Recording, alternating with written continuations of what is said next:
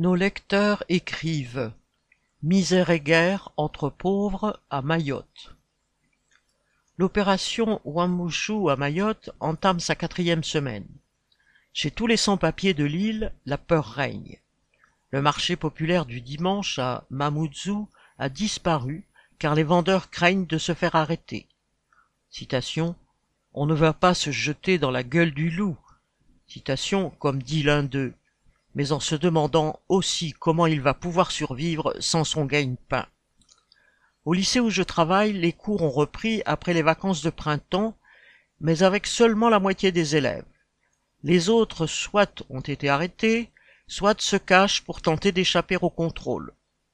Ceux qui viennent racontent les grenades lacrymogènes lancées dans leur maison, la fuite dans la campagne autour pour éviter d'être asphyxiés, les flics qui les arrêtent et leur demandent de dénoncer leurs parents.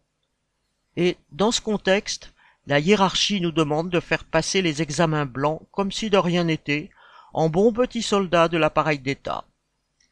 En dehors de l'école, la situation se dégrade encore. Des collectifs citoyens, galvanisés par la députée Estelle Lioussoufa, bloquent l'entrée des dispensaires et de l'hôpital pour protester contre la suspension des expulsions. Les plus pauvres de toutes les nationalités se retrouvent donc privés de soins.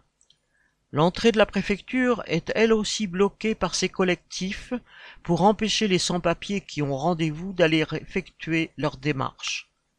Tout cela se passe avec le soutien tacite de la police et de la préfecture qui se gardent bien d'intervenir. La guerre entre pauvres, qui dédouane complètement l'État français de toute responsabilité vis-à-vis -vis de la misère qui règne sur l'île, voilà qui convient parfaitement à ces garants de l'ordre bourgeois. Un enseignant de Mayotte.